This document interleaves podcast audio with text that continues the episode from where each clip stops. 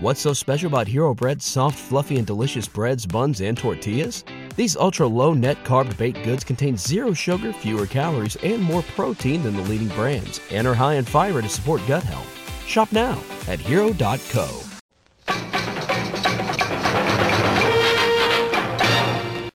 Good morning. Good morning. Good morning, Mr. Scrooge. Morning, Mr. Scrooge. Morning, Mr. Scrooge. Morning, Mr. Scrooge. Bah humbug, everybody. Good morning, Mr. Scrooge. Well, the meeting will come to order if you please. Are all the advertising people represented here? Everyone except Amalgamated Cheese. Amalgamated cheese. Well, if they're not here for the Christmas pitch, I can't help them find new ways of tying their product into Christmas. That's why I'm chairman of this board. Uh, let's hear it for me. Here, here. All right, Abercrombie, what are your people up to? Oh, same thing as every year. 50,000 billboards showing Santa Claus pausing to refresh himself with our product. Mm-hmm. Well, I think the public has come to expect that. That's and, uh, right. It's become tradition. Fine, fine. Uh, you there, Crass? Uh, I suppose your company's running the usual magazine ad showing cartons of your cigarettes peeking out of the top of Santa's sack? Uh, better than that. This year we have him smoking one. Mm-hmm. Yes. It got Santa a little more rugged, too. Both sleeves rolled up and a tattoo on each arm. One of them says, Merry Christmas. Well, what does the other one say? Less tars. Great stuff. Uh, but, Mr. Scrooge. Well, who are you? Bob Cratchit, sir. I- I've got a little spice company over in East Orange, New Jersey. Uh, do I have to tie my product into Christmas? What do you mean? Well, I was just going to send cards out showing the three wise men following the Star of Bethlehem. I get it. And they're bearing your spices. No, that's perfect. No, no, I, no, no product in it. I was just going to say peace on earth, goodwill toward men. Period. Well, that's a peculiar well, slogan. Old hat, Cratchit. That went out with button shoes. You're a businessman. Christmas is something to take advantage of. A red and green bandwagon to jump on. A sentimental shot in the arm for sales. Listen. Deck the halls with advertising. La la la la la la la. Why enterprising, fa la la la la la la On the fourth day of Christmas, my true love gave to me four bars of soap, three cans of peas, two breakfast foods, and some toothpaste on a pear tree. On the fifth day of Christmas, my true love gave to me five tubeless tires, four quarts of gin Two cigarettes, and some hair tonic on a pear tree. Chestnuts roasting. Say, Mother, as sure as there's an X in Christmas, you can be sure those are Tiny Tim chestnuts roasting. Tiny Tim chestnuts are full bodied, longer lasting. This visible shell protects the nut. Now with XK29 added for people who can't roast after every meal. Tiny Tim, Tiny Tim, chestnuts all the way. Tiny Tim's roast hot like a chestnut hot. And they are mild, mild, mild, mild. Hit the halls with advertising, fa la la la la la la la. Tis the time for merchandising, fa la la la la la la la. Profit never needs a reason, fa la la la la la la la. Get the money, it's the season, fa la la la.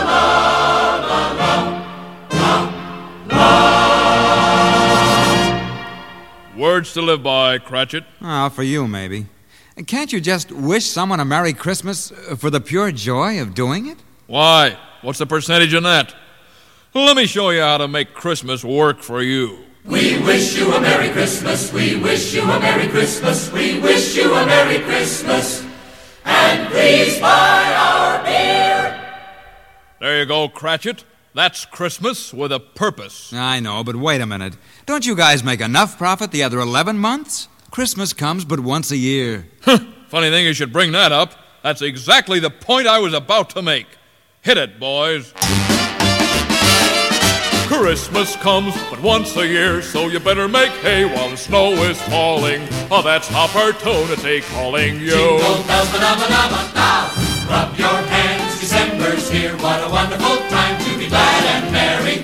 Just so you're mercenary too. Buy an ad and show all the toys, show all the toys up on the shelf. Just make sure that you get a plug, you get a plug in for yourself. A Christmas comes but once a year, so you better cash in while the spirit lingers. It's slipping through your fingers, boy. But don't you realize Christmas can be such a monetary joy?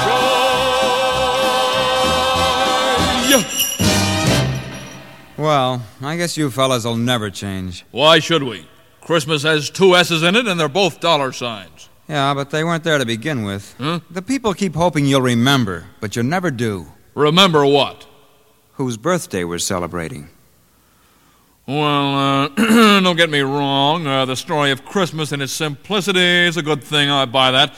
It's just that we know a good thing when we see it. But don't you realize Christmas has a significance, a meaning? A sales curve. Wake up, Cratchit. It's later than you think. I know, Mr. Scrooge. I know. On the first day of Christmas, the advertising's there.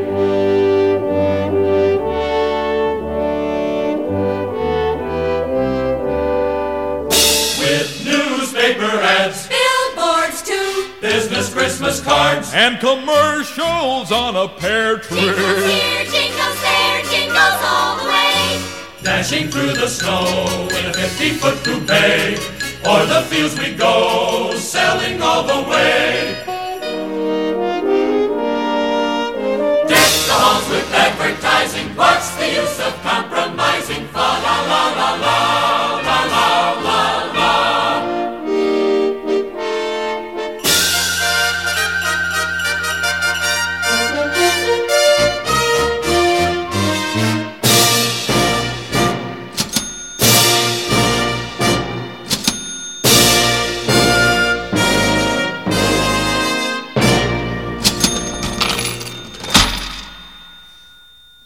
All right, Neverland Podcast, episode 55. We're going Christmas. Merry Christmas! What is this? Up to Neverland! Ho, ho, ho, ho, ho! Come in and know me better, man! Ho, ho! Merry, Merry Christmas. Merry, Merry Christmas. Merry, Merry Christmas. Merry, Merry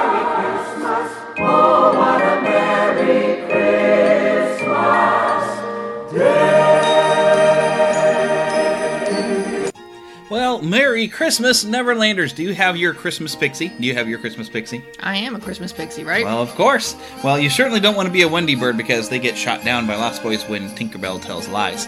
So. Okay, she's giving me a weird look. Well, I am once again your host, Jeremy. I am the pan, and with me, as you heard, is Pixie Heather. Hi. Okay, hi works. You can at least wish her Merry Christmas. Well, Merry Christmas. Exactly. Well, we've got something fun for this week. I've actually ch- kind of changed plans. I was going to take us on another trip on the Neverland TARDIS, but we're going to do something fun this week. I have managed to find some fun audio that everybody's going to love. And, uh, well, I've got a question for you. Okay, so when's the first time you heard the story of A Christmas Carol? Uh, it was probably Mickey's Christmas Carol as a kid. Um, before that, I I hadn't known it. Yeah, see, I didn't know the story at all until the Mickey's Christmas Carol had come out, and they made the big deal. Do you remember? Did you ever get any of the plush toys over at Hardee's? No. Oh, well, we went and collected some of them, and I remember I think we had a Scrooge, and I think I had a Donald Duck. Okay, well, no, we did have a Scrooge. I gotta correct Okay. that. We did have a Scrooge. But I hadn't even heard of the character of Scrooge, and it wasn't until later with DuckTales that I learned of Scrooge McDuck, and he was an actual full fledged Disney character that had been around for a while. So that was kind of a weird thing for me because I'm like, oh, look, Scrooge. And uh, you know, it was just kind of perfect that they did kind of name a character Scrooge McDuck. I'm sure they named him really after Ebenezer Scrooge for being the rich money bag, only not quite as stingy, although very much as greedy.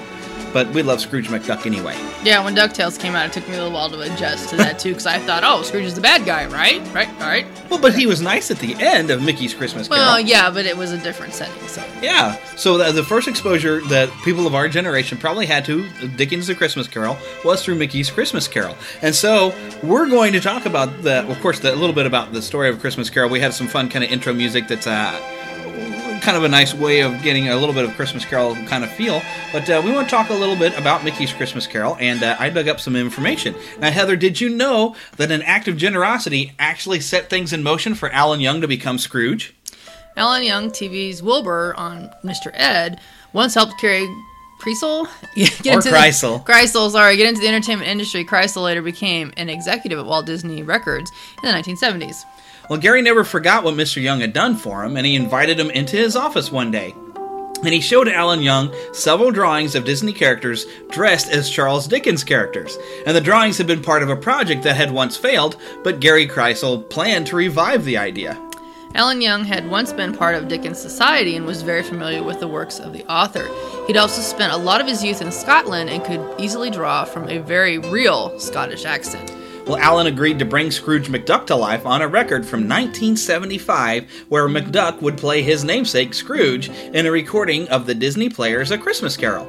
And all of Charles Dickens' characters were played by prominent Disney characters such as Mickey Mouse and even Merlin. Funnily enough, Alan Young actually voiced all three of those characters Mickey, Scrooge, and Merlin. He even co produced the recording of the script, written by Alan Dinehart. Well, the, that record was a hit, and it sold tens of thousands every holiday season. And one of the fans of this recording was Burny Mattinson.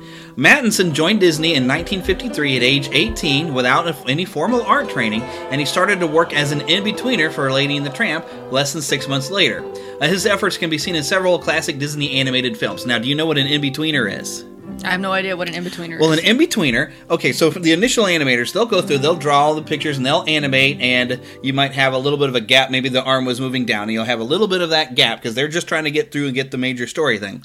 The in betweener will fill in those drawings in between the original sets of animation, so you get that perfectly smooth Ah. motion. So yeah, he was an in betweener.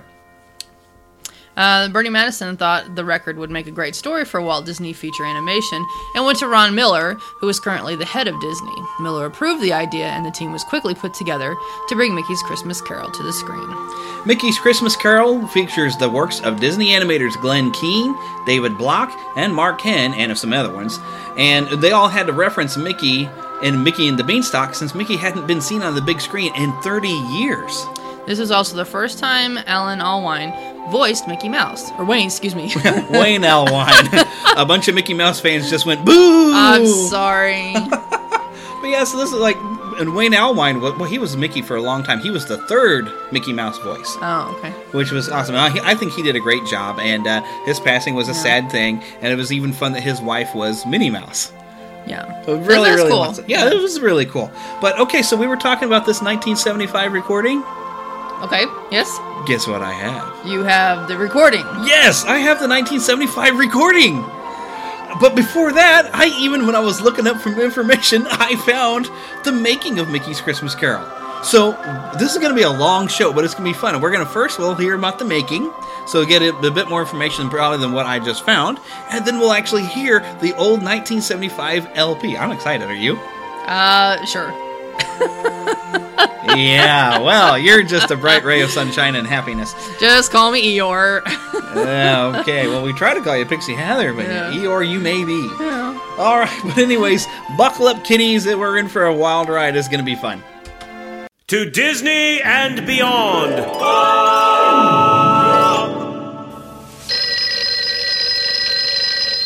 Uh, what? What's that? Someone calling me? Oh. Huh? All right, hold on. I'm coming, I'm coming. Hello, hello. Jiminy Cricket speaking.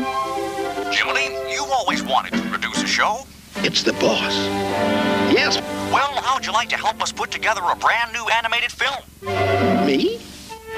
Yes, you. Make it a Christmas story and see if Mickey and the rest of the gang will come back and lend us a hand. Okay. Oh, and by the way, Jiminy, have a good show, but watch the budget. Oh, dear. Enjoy yourself. Let's see now. Get Mickey and his gang, have a good show, but watch the budget. Watch the budget?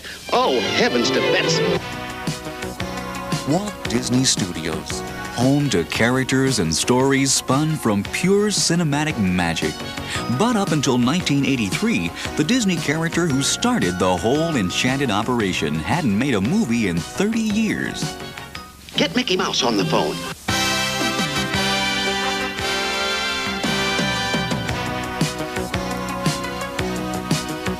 Rounding up an all star animated cast for Mickey's Christmas Carol was only the beginning. A production team of artists and technicians would have to be gathered to create a film that would stand proudly next to the Disney animated classics of the past. Coordinating the team's efforts was the job of director Burny Mattinson. Burny started work in the studio mailroom the same year his star, Mickey, made his last big screen appearance in 1953. 30 years later, Burny became the one person most responsible for Mickey's historic comeback. My job ostensibly was to uh, just start the story going, get the, the, the individual pictures uh, drawn, um, so we could see what we had. And then it became a thing where we have to get it right into production. So uh, we had something like three or four weeks before we had to get it recorded and into work. I kind of felt my role was sort of a, uh, a Tom Sawyer in a way, where you were giving out the paintbrushes to the animators and they were painting your fence for you, you know, and uh, you inspire them to do it. One of the first decisions facing Burny involved matching the personalities of Disney's famous characters with the familiar names in Charles Dickens' classic Christmas tale. And when your audience knows your actors and story almost as well as you do, you want to be sure everyone is cast in just the right role. Uh, the main characters in the story, of course, are, are uh, Scrooge McDuck and, Don, and Donald and Mickey. Uh, and beyond that, we brought back uh, um, Jiminy Cricket for the first Ghost, uh, the Ghost of Christmas Past. And uh, then we brought back the giant from Mickey and the Beanstalk. And in a sense, Mickey and the Beanstalk, uh, the picture itself was sort of a, a, a, guide for us on this picture, which was a half hour length. And uh, so we took the giant from that, and he, he played actually, actually a contrast to Jiminy Cricket, who was so small, and he, on the other hand, was so large. And then Black Pete was brought in for the Christmas future. And uh, a lot of people don't even remember Black Pete, but uh, he comes off pretty well too. Uh, then in the dance sequence, we have uh, Daisy, uh, which is young Scrooge's love life in the in the middle of the picture when he goes back in his past. And we bring in several little characters from past pictures, like uh, Toad. He plays Fezziwig. So we tried places to, to uh, bring old familiar faces back. I've located Mickey Mouse. He's at the country club. The country club? Why didn't you tell me? Call for Mickey Mouse. Call for Mickey Mouse. Oh, oh, oh.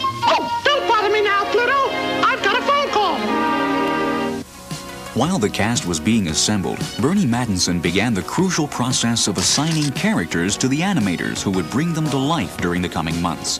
Animators Glen Keane and David Block remember this critical phase of the pre production process. Burny gets all the animators together in a room and we gather in a circle, and then he's got a name of each character in his hand. Then he throws them all up in the air. And we all dive on each other and fighting for it. Which one? I got Willie in.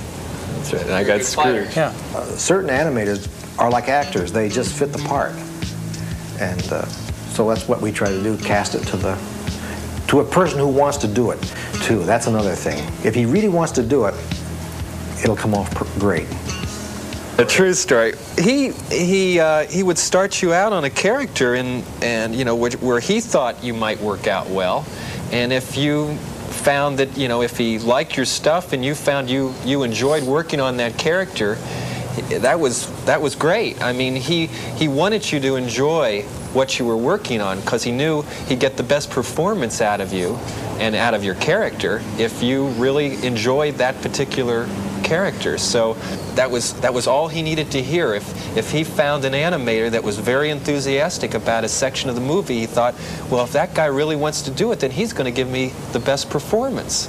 And uh, that's what made him a very special director. The animators are like your uh, um, actors.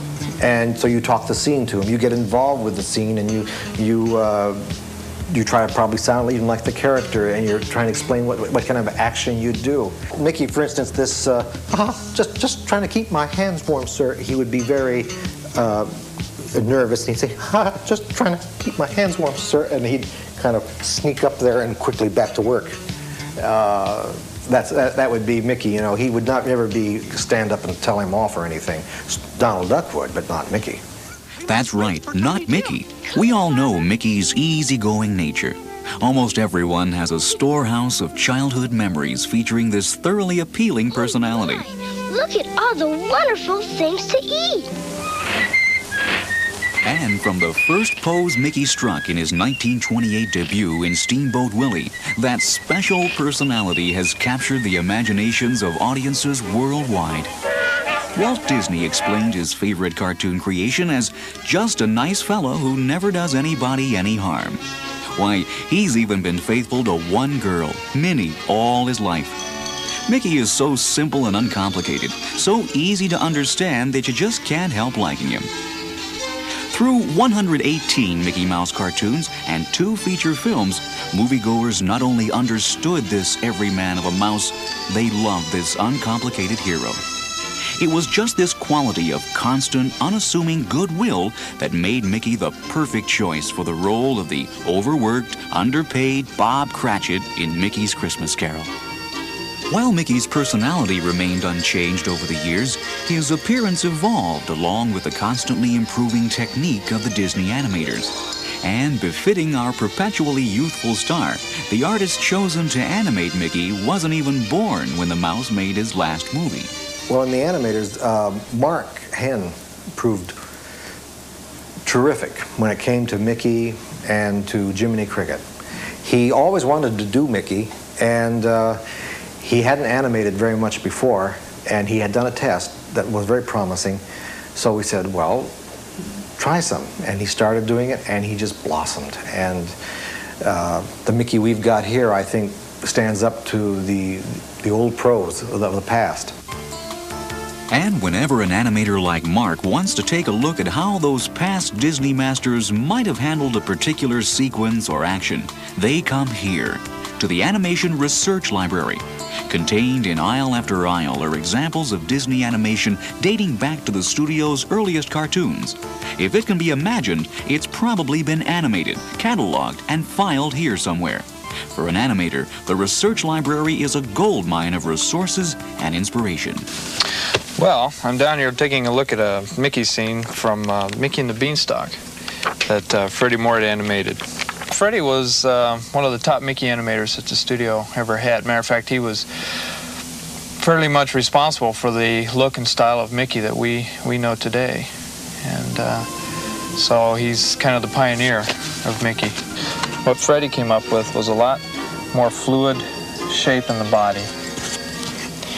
And which allowed for a, lot looser, freer kind of animation, a little more expressive in that sense.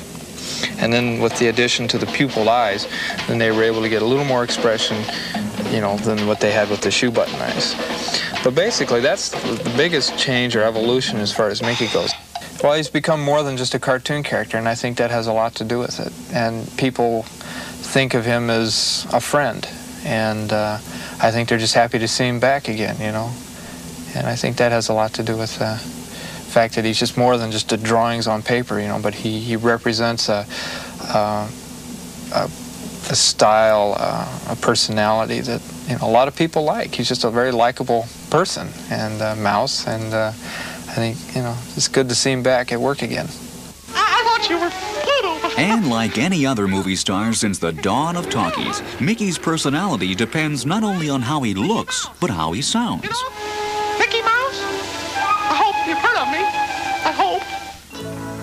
The familiar falsetto of the world's favorite mouse has been mastered by only three individuals during Mickey's career. Disney sound editor Wayne Allwine, the newest voice of Mickey, is making his big screen debut in Mickey's Christmas Carol. Huh? What? Merry Christmas, Mr. Scrooge. Well, won't you come in? Here's my speaking voice. I go up a little bit higher and a little bit higher, and oh boy, huh, there he is, right there. Now I can go higher. Or I can go lower. Uh, if you don't hit Mickey just right, here's an example. Ah, ah, oh boy, that's Mickey. Now if I go down here and go, oh boy, that's Mickey. Well, it's not quite right. Or if I go too high, oh boy, ah, that's Mickey. It's not quite right. He sits in a very narrow area, and you- you've got to pinpoint him. Well said, Master Fred. I'm Mickey 3. And the third person to do the voice, which implies to me there will be a Mickey 4. So somewhere out there, there's got to be somebody who will eventually fill my shoes as I fill Jimmy's. Start practicing. you never know. Nope, you never do. Wayne's predecessor was veteran Disney sound man Jimmy McDonald. Back during the making of Mickey and the Beanstalk, Jimmy too stepped into someone else's shoes. Walt called me. I was on the stage here, and, he, and his a girl called me and said, "Can you come up? Walt wants to see you." It was in the middle of the uh, Mickey and the Beanstalk, and I went up. He said, "I can't do it anymore. I'm just too busy." So he asked me if I could do a Mickey voice, and I tried it. And he said, "Yeah, that sounds pretty good." And so he said to the fellows there, "After this, call call Jim. Don't call me. I'm too bloody busy." 20, 30, 40. Boy, what a lifeline. It wasn't, in, in either case, a situation where Jimmy and I solicited the part. It was sort of given to us. It, it's, it's very, very strange, though, that the succession goes from Walt to Jimmy, who was a sound effects man, to myself, who was another sound effects man. And strangely enough, it just happened to be the fellow they picked to learn Jim's job as a sound effects. I know that one day I was doing something, and Walt came on the dialogue stage, and uh, I was doing something, and when Walt left, he turned around to the fellows and he said, "Hey, don't forget I do Mickey's voice too." Oddly enough, one of the most famous voices heard in Mickey's Christmas Carol is also one of the hardest to understand, and it's even harder to imitate.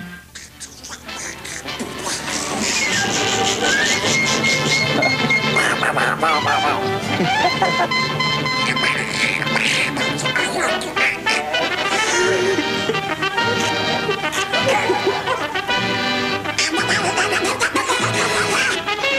the cheek, huh? quack, quack, quack.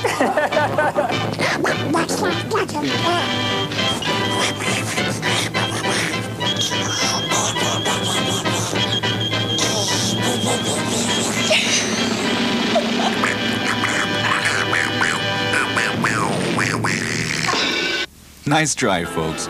But no one rivals the original voice of Donald Duck when it comes to sounding mad.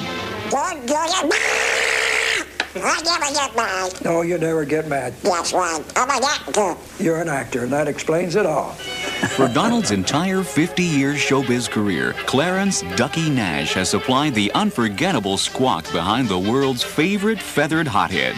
He has all the, uh, I say, attributes of a human being who expresses sorrow, sadness, and a little mischief, a lot of laughter. Now here's your trick. Ah, Shoot boys. Yeah, we're pals. That's right. Ducky and Donald debuted in a Disney cartoon titled The Wise Little Hen in 1934, and they've been quacking up audiences around the world ever since. Unlike Mickey, no one ever accused Donald of being just a nice guy. The style and temperament of this volatile duck made him a character the Disney animators could really stretch their wings with. Donald's quick boiling temper and unmistakable voice made him an all time favorite with audiences, too. He starred in no less than 128 cartoons and in some of Disney's most innovative animated features. In 1937, Donald co starred with the lovely Donna Duck, who later became Daisy Duck and became a calming influence in Donald's hectic life. A good thing, too, because one year later, three mischievous new arrivals entered the picture Donald's nephews. Clearly, Donald was a character audiences could sympathize with. But would there be a spot for an irascible star like Donald in Mickey's new film? Oh, there's a nice part for you, too, my fine feathered friend. Donald?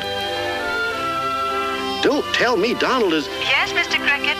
Donald's on vacation. Oh, no. I'm afraid so, Mr. Cricket. Oh, the problems of a producer.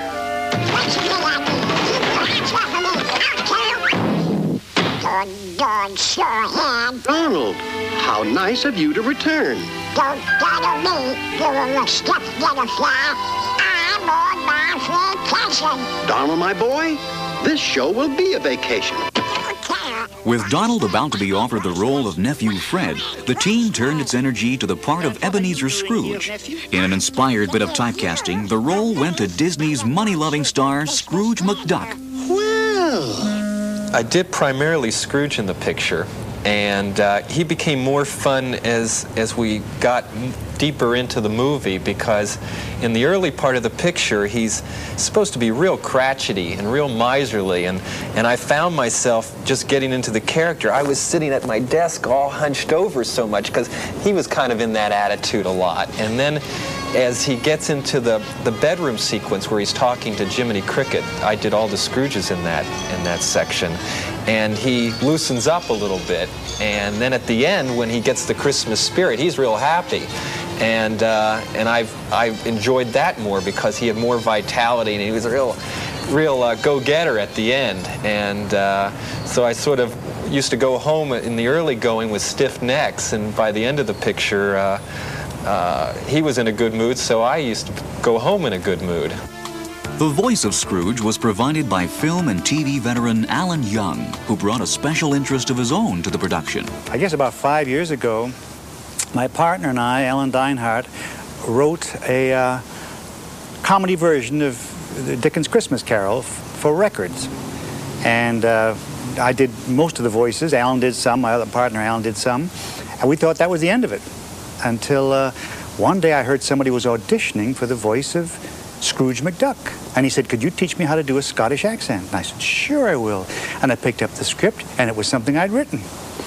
So I called up the studios and I said, Won't you audition me too? And they said, Oh, would you like to do it? I said, Certainly would. And that was that. Aye, he always was a little peculiar. And stubborn. I was born in Tynemouth and moved to Edinburgh when I was about six years old, raised in a Scottish community, and I fought to get rid of my accent when I came to America. And now I can get it back fairly easily. Why's this world coming to Cratchit? You work all your life to get money, and people want you to give it away. Bah humbug to Christmas. And that's Scrooge McDuck. Oh, he's naughty. He's nasty. But he changes. Uh, I worked on Scrooge, Donald, and Jiminy. And Jiminy's just a real bright, perky kind of character, and uh, and he's a good contrast to Scrooge, especially in that part of the picture where he's they're in the bedrooms. Uh, uh, Jiminy is trying to sort of instill some Christmas spirit into him, and uh, and Scrooge is just the cynic. Why? I'm the ghost of Christmas past. Oh, I thought you'd be taller. Hmm. Listen, Scrooge, if men were measured by kindness, you'd be no bigger than a speck of dust. Kindness is of little use in this world. They worked off of each other real well. You have the the ultimate optimist in Jiminy and the ultimate pessimist in Scrooge. And you worked on Goofy and Willie. Yeah.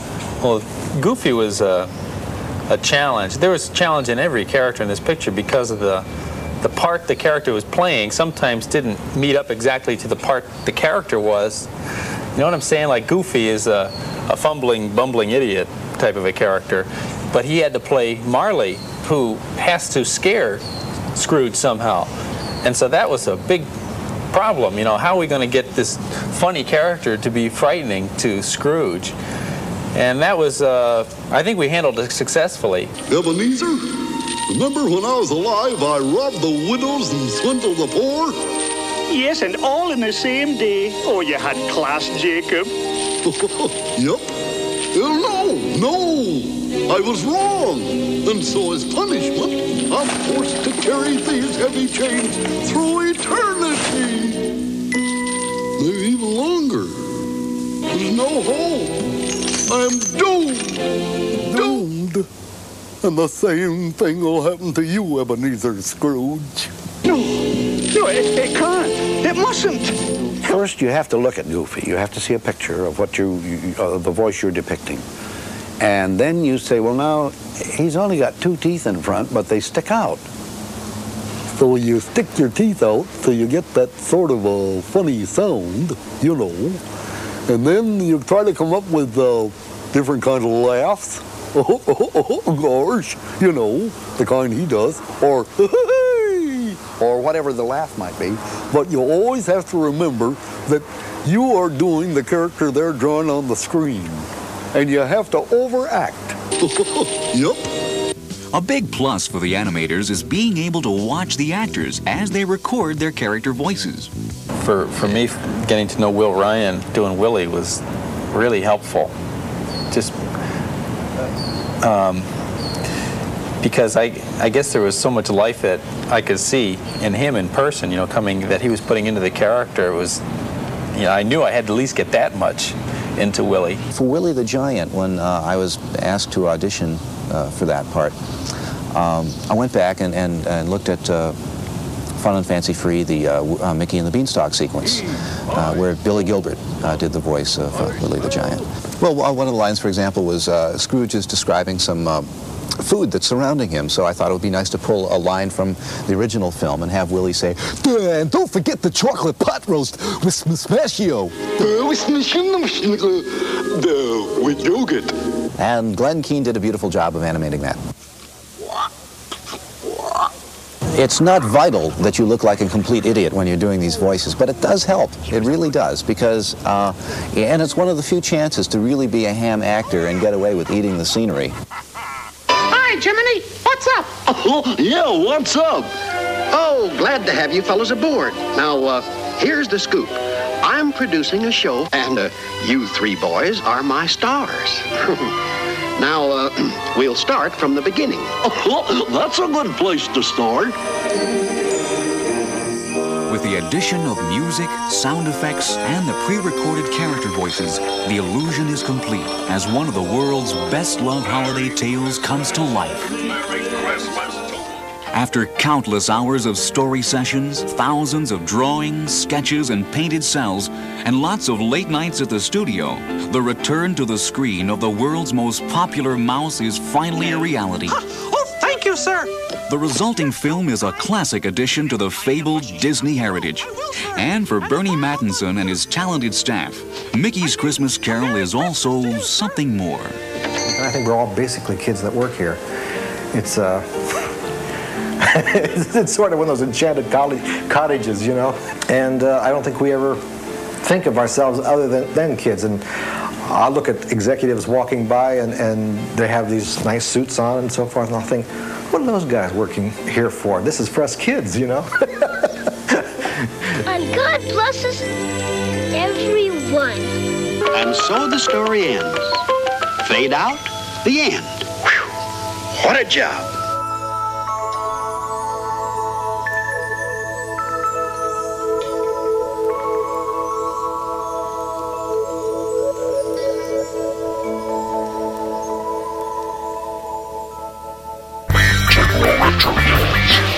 The kids of the 70s and 80s are all grown up, but the good times of childhood don't have to end. Our generation can share the fun and fandom of our youth with the next generation and bring the past into the future. And wrap it all up to make a fantastic present. Join Jedi Schwa and Chef's Bazaar every Monday morning to get your work week started by reminiscing about the past and exploring the future with your earbuds on Techno Retro Dads.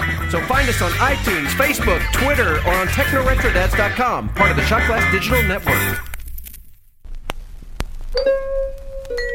I'm going to tell you a story.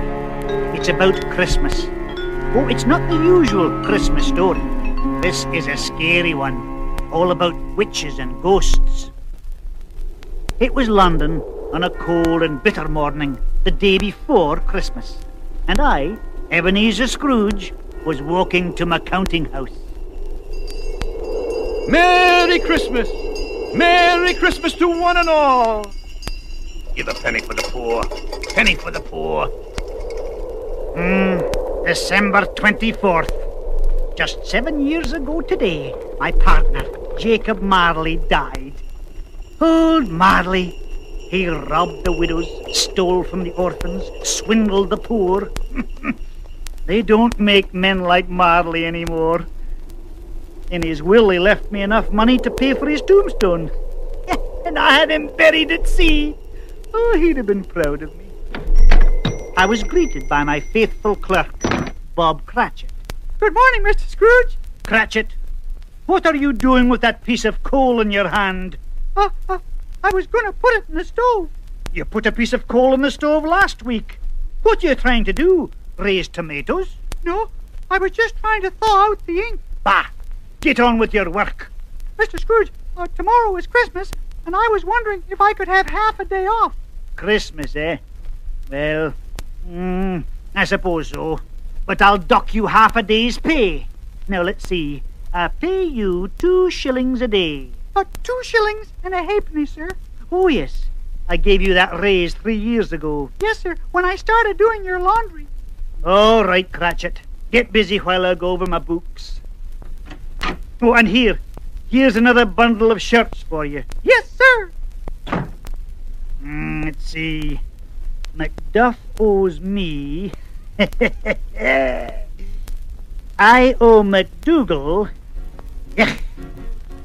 ah, money, money, money. The only thing that counts with me is money. Ah, the only thing I'm counting on is cash. The happiest time of day is when I put my coins away, lock 'em up, bolt the door and dream about my stash. As a philanthropic fella, I'm a failure. But as a miser, I'm a smash. The only thing that counts for me is M-O-N-E-Y. You see, the only thing I'm counting on is cash. The only thing that counts with him is money. Money! The only thing he's counting on is gold. Uh-huh. Nobody could exceed this individual for greed. Scrooge is cheap, what a creep, his heart is really cold. They tell you that you cannot buy contentment. Oh, but that philosophy is trash. The only thing that counts with me is M-O-N-E-Y. You see, the only thing I'm counting on is cash. The only thing that counts with him is money. Money! The only thing he's counting on is gold. Nobody could exceed this individual for greed. Scrooge is cheap, what a creep, His heart is really cold. Tell you that you cannot buy contentment. Oh, sorry. But that philosophy is trash. I didn't mean it. The only thing that counts with me is him or any why You see, the only thing I'm counting on is cash. Cash. Money.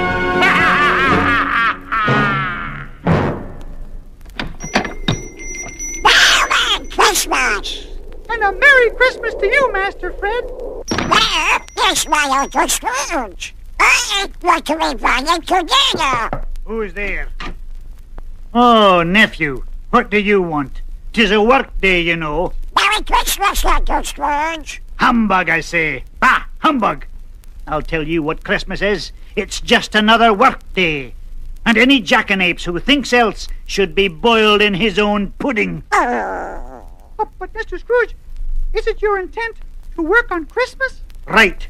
You keep Christmas in your way, and I'll keep it in mine. Ah, come on. But, sir, Christmas is a time of year for giving, a, a, a time to be charitable, a time to be with one's family. I say, bah, humbug. I don't care. I say Merry Christmas.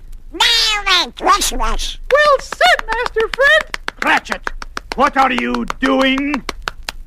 Uh, just uh, trying to keep my hands warm, sir. And what are you doing here, nephew? I've come to invite you to Christmas dinner. Oh.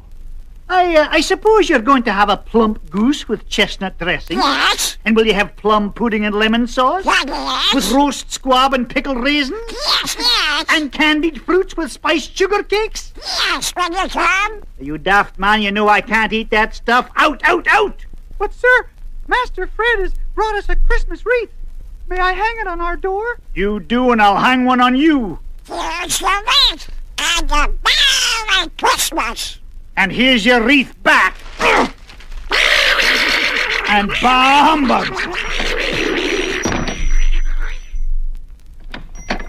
Merry Christmas. And a bah humbug to you.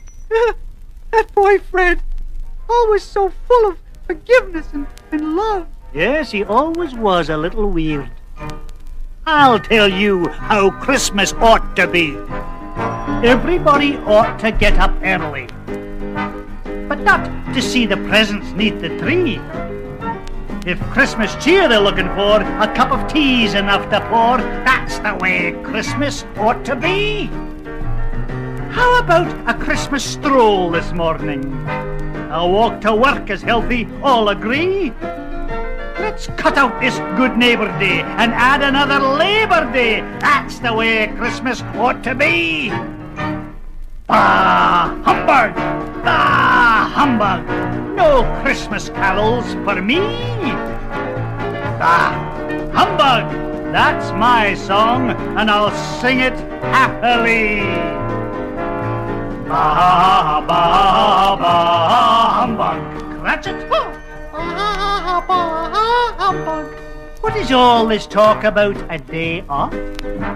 Employees think so inconsistently. If they don't work on Christmas Day, then we shall take it from their pay. That's the way Christmas ought to be.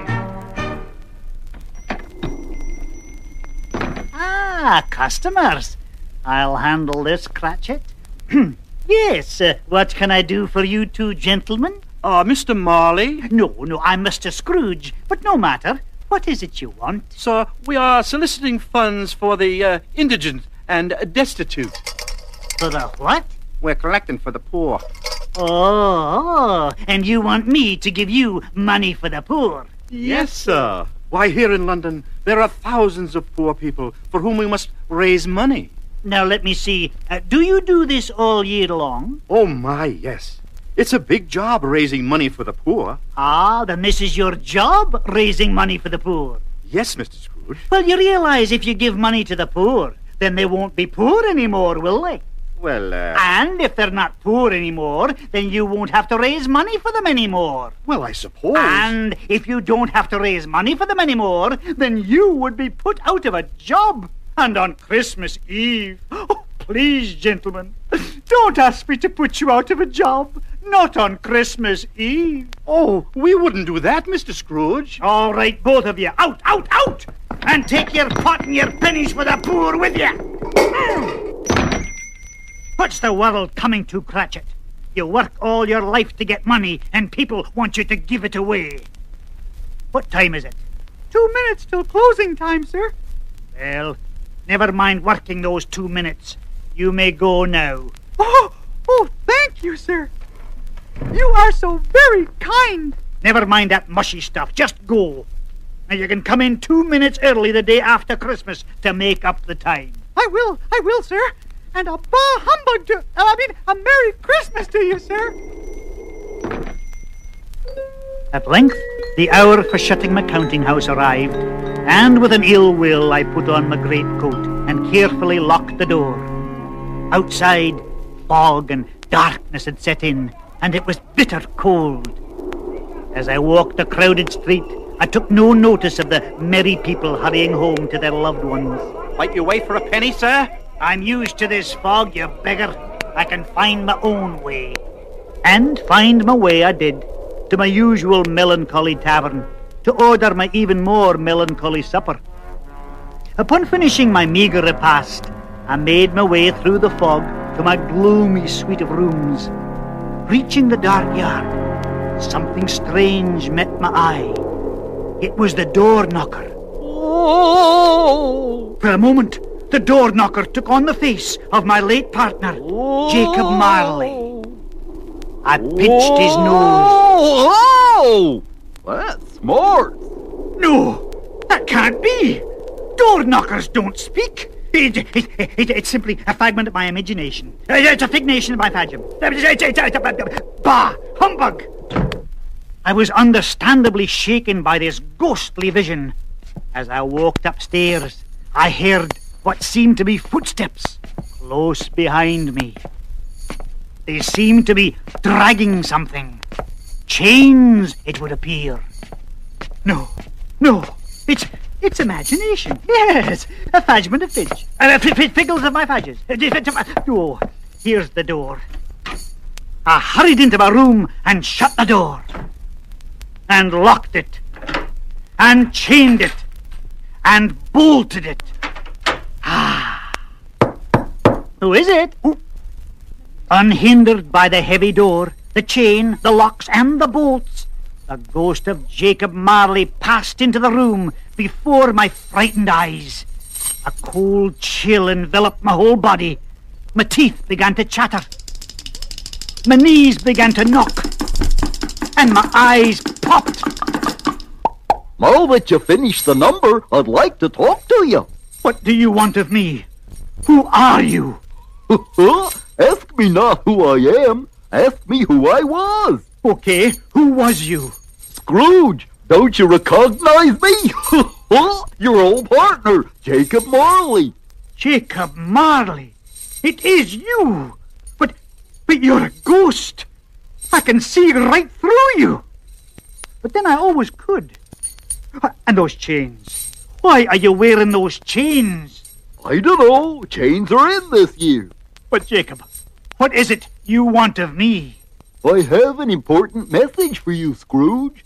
You know, when I was alive, I robbed the widows and stole from the orphans and swindled the poor. Yes, and all in the same day. Oh, you had class, Jacob, class. Yes, but I was wrong, Ebenezer. I was so wrong. I was a penny pincher. I saved every coin. I lived on bread and water, never tenderloin. I robbed and rooked my neighbors, the kids I was unkind. And when I needed pencils, I stole them from the blind. Alas, it's much too late for me, Ebenezer, cause I didn't find out in time that being tight is not alright. Now I must wear these chains at night. That's why I'm a singing you the song. being tight is not alright, Ebenezer. It's all wrong. So stop and take a look now, before it's too late. For when you die, your chains will be a mighty heavy weight. So when the spirit beckons, better do as you are told. Remember, Ebenezer, you're getting very old. It may not be too late for you, Ebenezer, if you'll only find out in time. But being tight is not alright, you needn't wear these chains at night. That's why I'm a singing you this song. Being tight is not alright. It's all wrong. Gosh. And so, as a punishment, Ebenezer, I'm forced to carry these heavy chains throughout eternity, maybe even longer. And they're very uncomfortable, uh, double. And there's no hope. I'm doomed. Doomed! And the same thing can happen to you, Ebenezer Scrooge. No, no, it can't. It mustn't.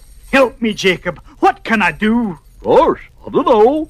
Oh, uh, tonight you will be visited by three spirits, uh, ghosts. Listen to them, do what they say, or your chain will be heavier than mine. But Jacob, tell me why. I gotta go now. These chains are killing me. Ooh, ow, eesh. All right, Marley. Look, uh, careful where you're going. Watch out for that first. Whoa!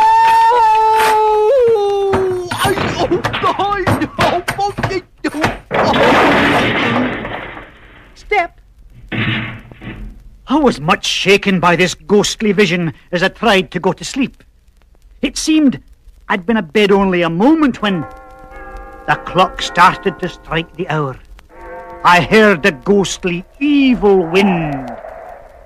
Then appeared in the dim light before me a strange figure dressed in a pointed cap with moons and stars on it. He wore a dress-like cloak that fell well below his knees, clearly last year's fashion. Are you the spirit I've been expecting? Who are you? I pray thee, ask me not who I am, rather ask me what I am. Okay, what am you? I am Merlin, the magician. Look, Merlin, I'm in no mood for card tricks. I am the ghost of Christmas past. It is my intention to perform a wondrous feat of magic. I will whisk you into your past when you are but a youth, in a faraway time and in a faraway place. How will I get there? I am Merlin, and with my magical powers I will fly you. Come, take my hand. And with that we were through the window and flying over the darkened city. Suddenly it was light. And then I saw something I remembered from a long time ago. It was the Fezziwig cottage, just as I had remembered it. As I peered through the window, I beheld a Christmas party in progress. Old Mr. Fezziwig was playing the violin, and the children were dancing. One of them was me, as a lad. Oh,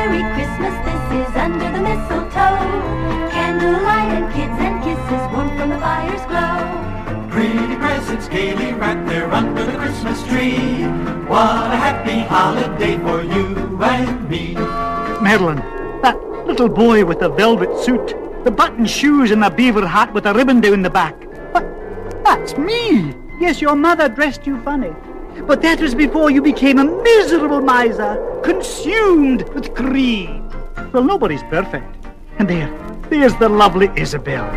I was so shy, but I remember how much I was in love with her. Ebenezer. Ebenezer. Yes, Isabel?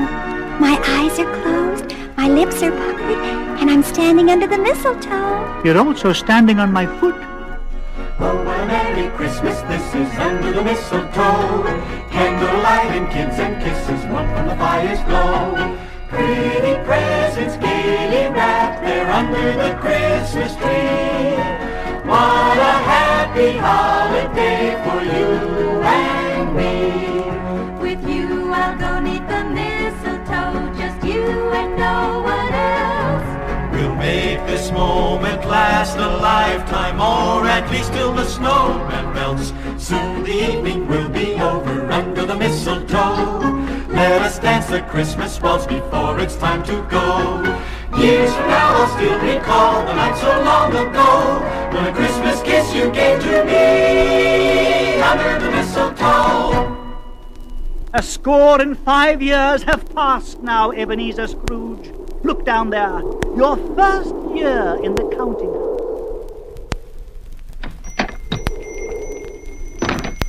Ebenezer. Yes, Isabel, what can I do for you? For years I've had this honeymoon cottage, Ebenezer. I've been waiting for you to keep your promise to marry me. Now I must know. Have you made your decision? I have. Your last payment on the cottage was seven minutes late. I'm foreclosing the mortgage. You loved your gold more than that precious creature. I can't stand it. Haunt me no more. Take me home. And in a flash, I was back in my bed. Och, I thought, thought, 'twas but a dream. Here it was past two o'clock, and no spirit had appeared. There was no ghost, no Christmas past. The whole thing had been a bad nightmare. But then I became aware of a huge shadow appearing in my room. Suddenly, the room became light. and there was a giant of a man. I'm sorry I'm late, but uh, I had a problem with a little boy named Jack. What that kid did with a beanstalk, you wouldn't believe.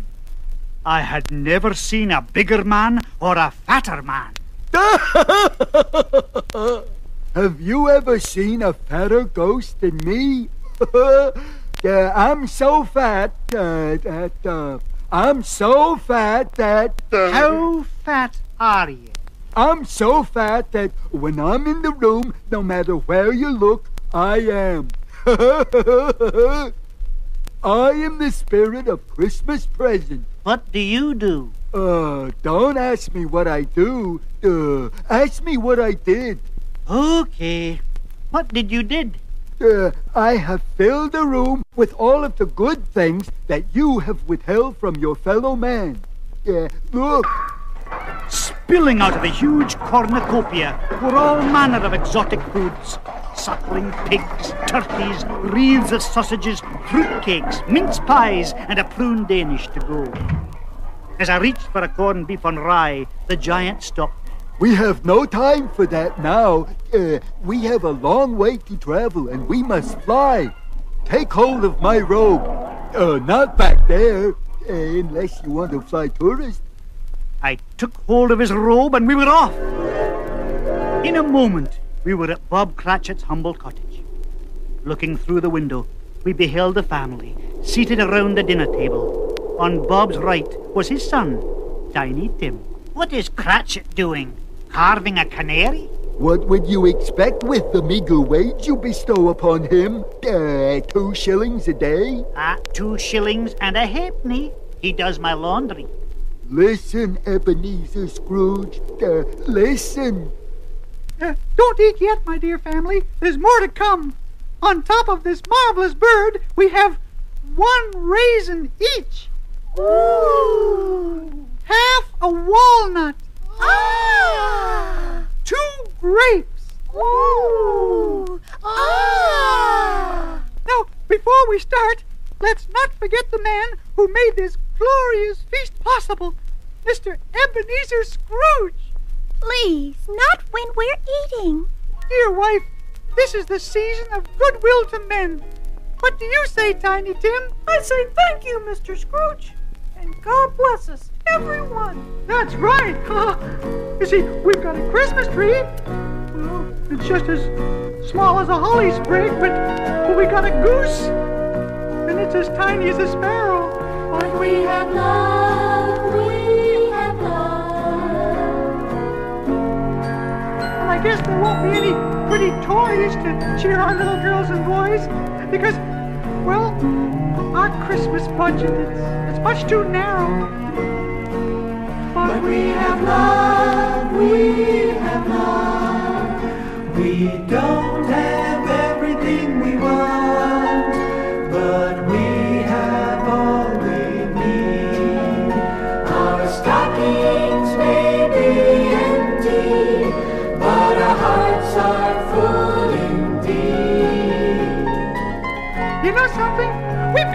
We've got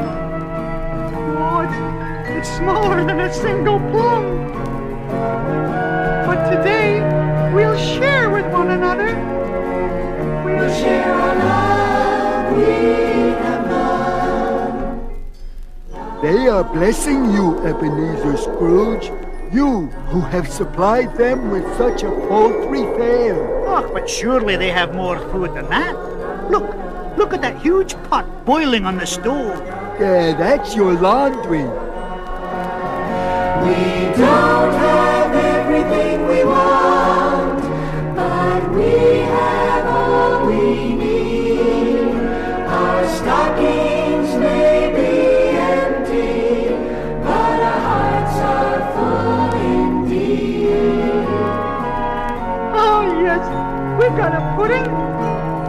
Unfortunately, it's smaller than a single plum.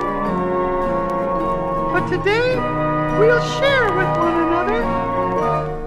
We'll share our love. We have love.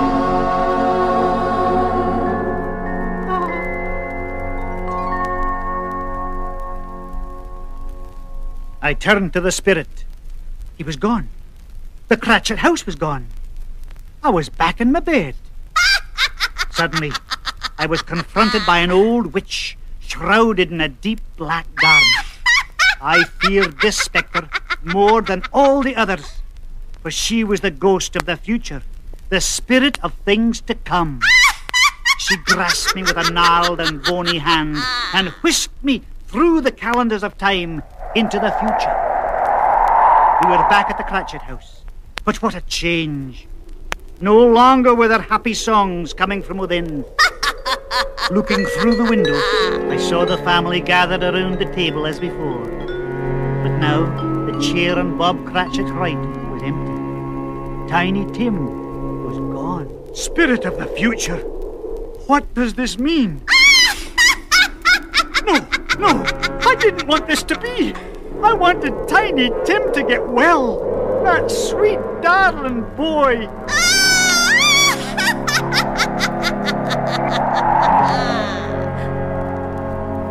now found myself in a churchyard where two gravediggers were engaged in their ghoulish occupation.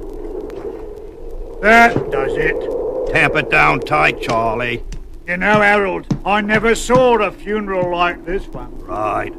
There was nobody about. No mourners, no friends, no one to shed a tear or bid him farewell. Spirit, I can't look. Tell me, whose lonely grave is that? Just read the inscription on the tombstone. It's you, Ebenezer Scrooge, the richest man in the cemetery. Oh, no, no, I don't want my life to end this way. I want another chance. The spirits of Christmas past, present, and future shall live within me. oh no, no spirits, please, I beg you.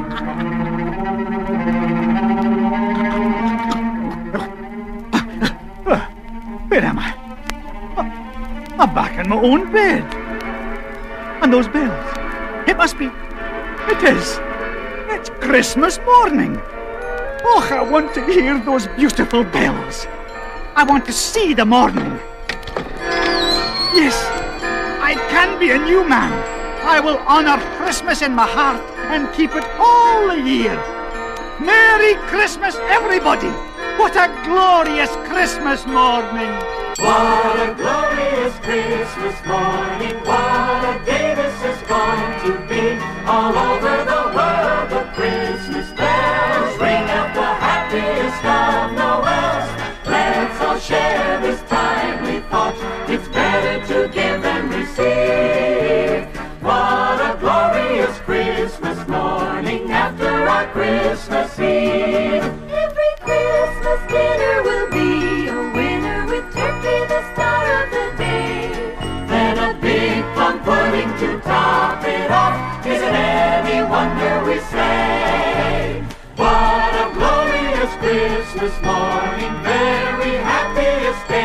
Day year. When children's eyes have a special glow from joy that only a child can know. Old Saint Nick has come to call surprises up his sleeve. What a glorious Christmas morning after our Christmas Eve. Merry Christmas to you, madam. Oh, why, Merry Christmas, Mr. Scrooge. Oh, I like the sound of that. Merry Christmas, sir. Merry Christmas to you, Mr. Scrooge. Well, bless me. Good morning, gentlemen. Well, well, good, good. Aren't you the two fine gentlemen who came to my office gathering money for the poor? Yes, but you never gave us a penny. No, and I'm not going to give you a penny. But how does 20 gold sovereigns sound to you? 20 gold sovereigns? Oh, no. Not enough. eh? I thought so. Well, all right. 40 gold sovereigns. Oh, no, Mr. Scrooge. Still not enough. All right. 80 gold pieces. What do you say? Oh, I, I, I, Ah, you drive a hard bargain. 100 gold pieces and not a penny more. Here you are. Oh, thank you, Mr. Scrooge. Thank you, and Merry Christmas to you. They won't know me. They won't know me. They won't recognize the miser they abhor. They won't know me. They won't know me. I'll be someone they can practically adore. They won't know me. I'll be homey, like a grandpa with a kitty on my knee. With a smile upon my geezer, they'll say that's not Ebenezer. They won't know me.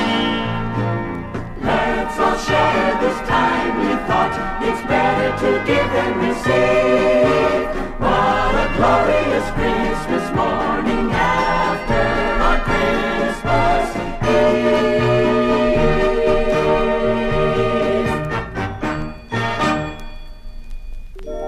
I went to the butcher shop and bought the biggest turkey I could get.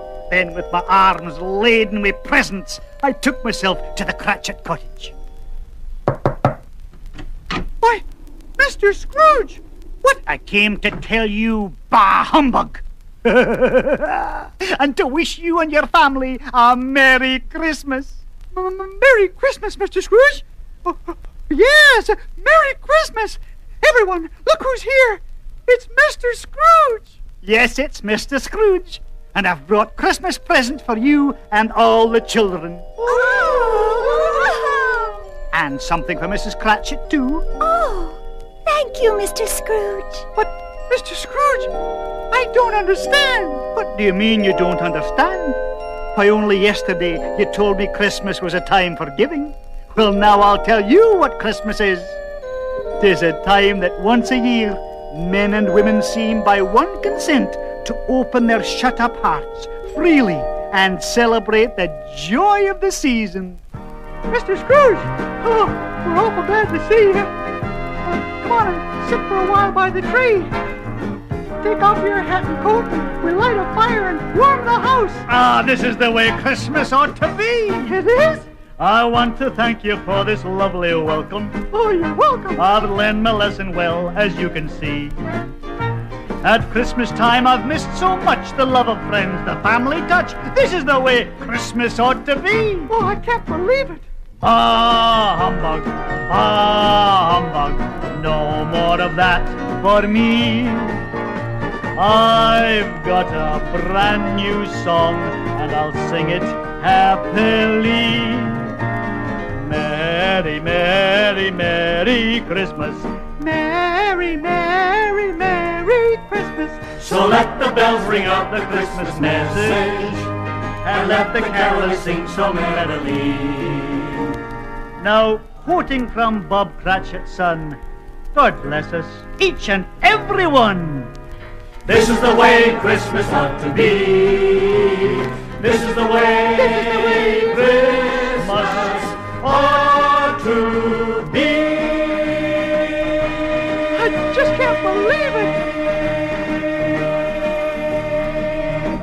The next morning, I was early at my counting house. Oh, I was early there. As early as Bob Cratchit was late. Well, Cratchit. Good, good morning, Mr. Scrooge. Good morning indeed. You're late, Cratchit. You're 18 minutes late.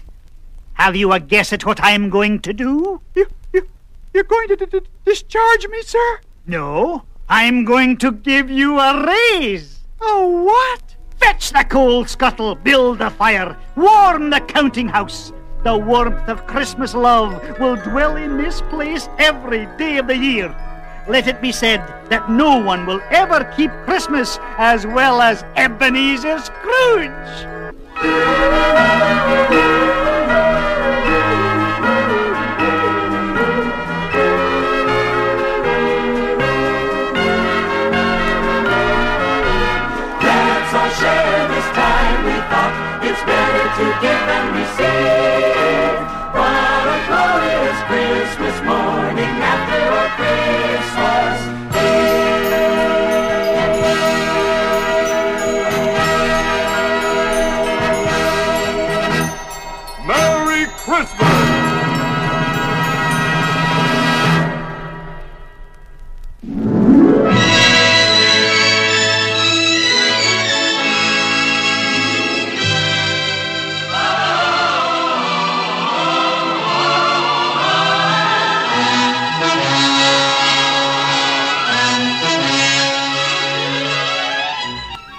That was fun, wasn't it? Yeah.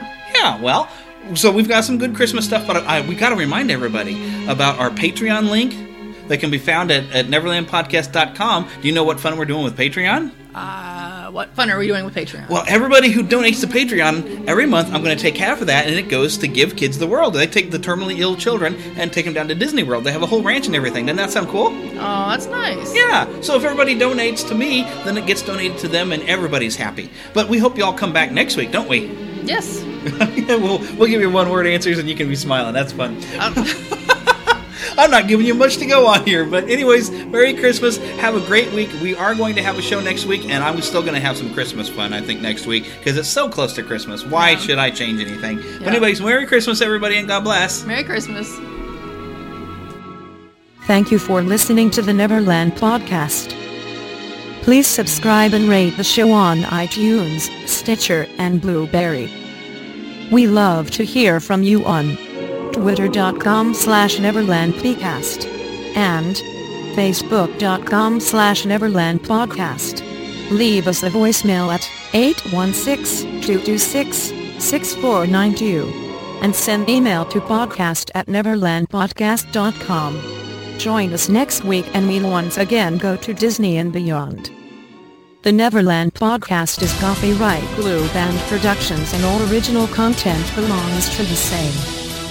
Other content is copyright of their respective creators and is used under Creative Commons license. Good night, Neverland!